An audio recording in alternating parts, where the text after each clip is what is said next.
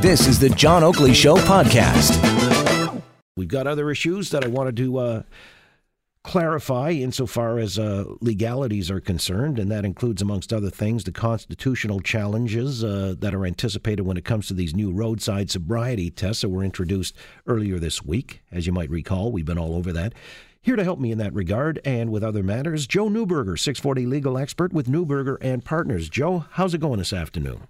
I'm great, John. How are you? Likewise, thank you. Thank you. But I'm curious, and uh, you know, I've been wondering since we, and we've talked a lot about this with the yeah. uh, new roadside sobriety tests where uh, it's warrantless, uh, meaning it doesn't require a warrant. Uh, there's no probable cause necessary. You can just uh, right. be stopped lawfully, it says.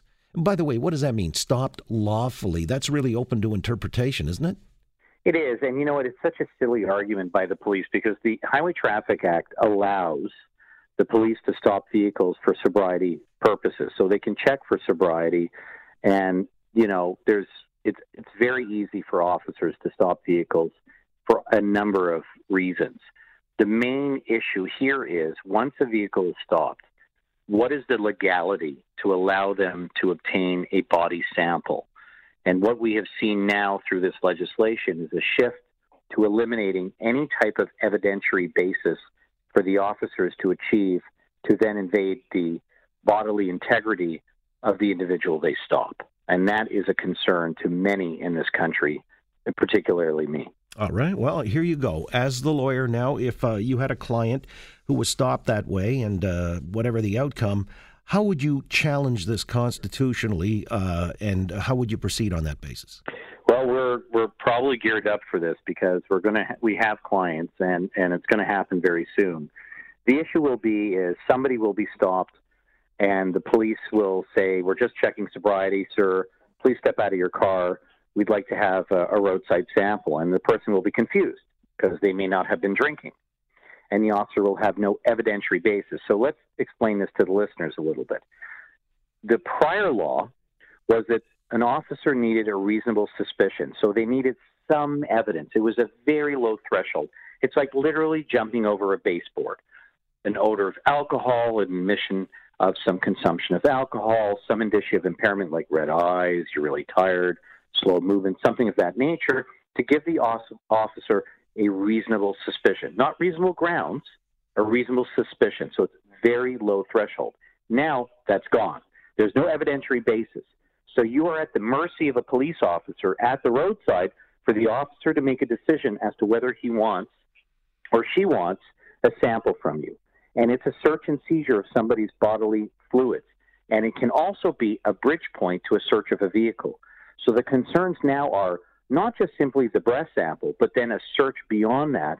And will it disproportionately affect other individuals in an inappropriate way? This is a very significant invasion of our rights to search and seizure and privacy, in my opinion.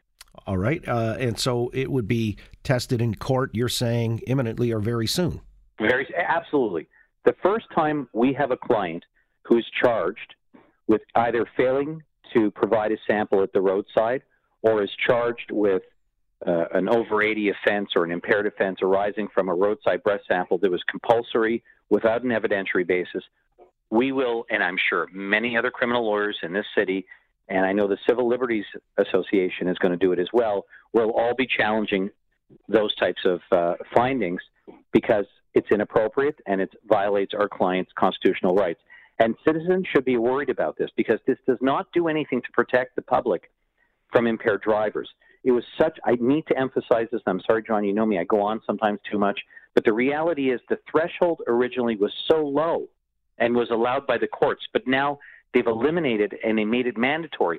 Just imagine this at 2 o'clock in the morning, you're stopped by a police officer. Let's say you haven't been drinking, you're a bit tired, the officer's asking for a roadside sample. You have absolutely no right to speak to a lawyer. Nothing. You're alone. You and the police officer. And is demanding something of you. You may be tired, you may be confused, you may say why, and in minutes you're charged with a failure to provide. This is very serious. And we have to be careful about erosion of civil liberties for the sake of something that is just really amorphous. There is no additional safety of the public established through this type of regime, in my opinion.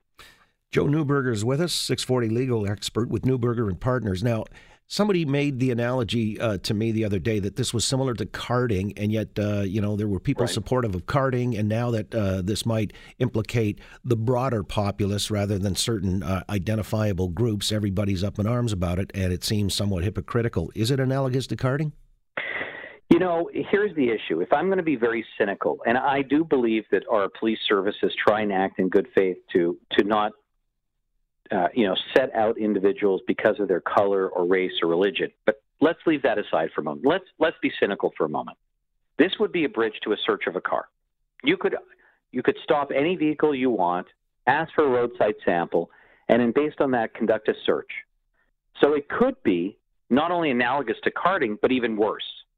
It could disproportionately affect individuals of an identifiable group, and that can be an additional violation, not only of Section 7 of the Charter, but Section 15.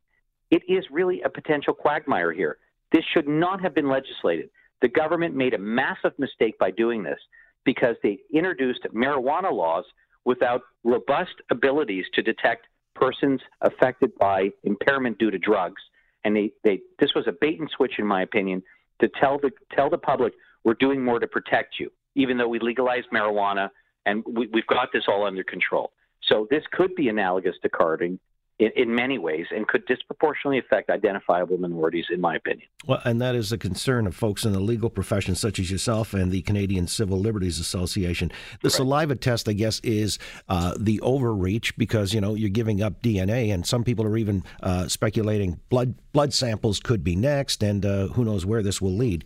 So, uh, going down a rabbit hole. On another matter, Joe, I've got to ask you about uh, the situation at St. Michael's College. Now, a seventh student has been charged. Uh, right.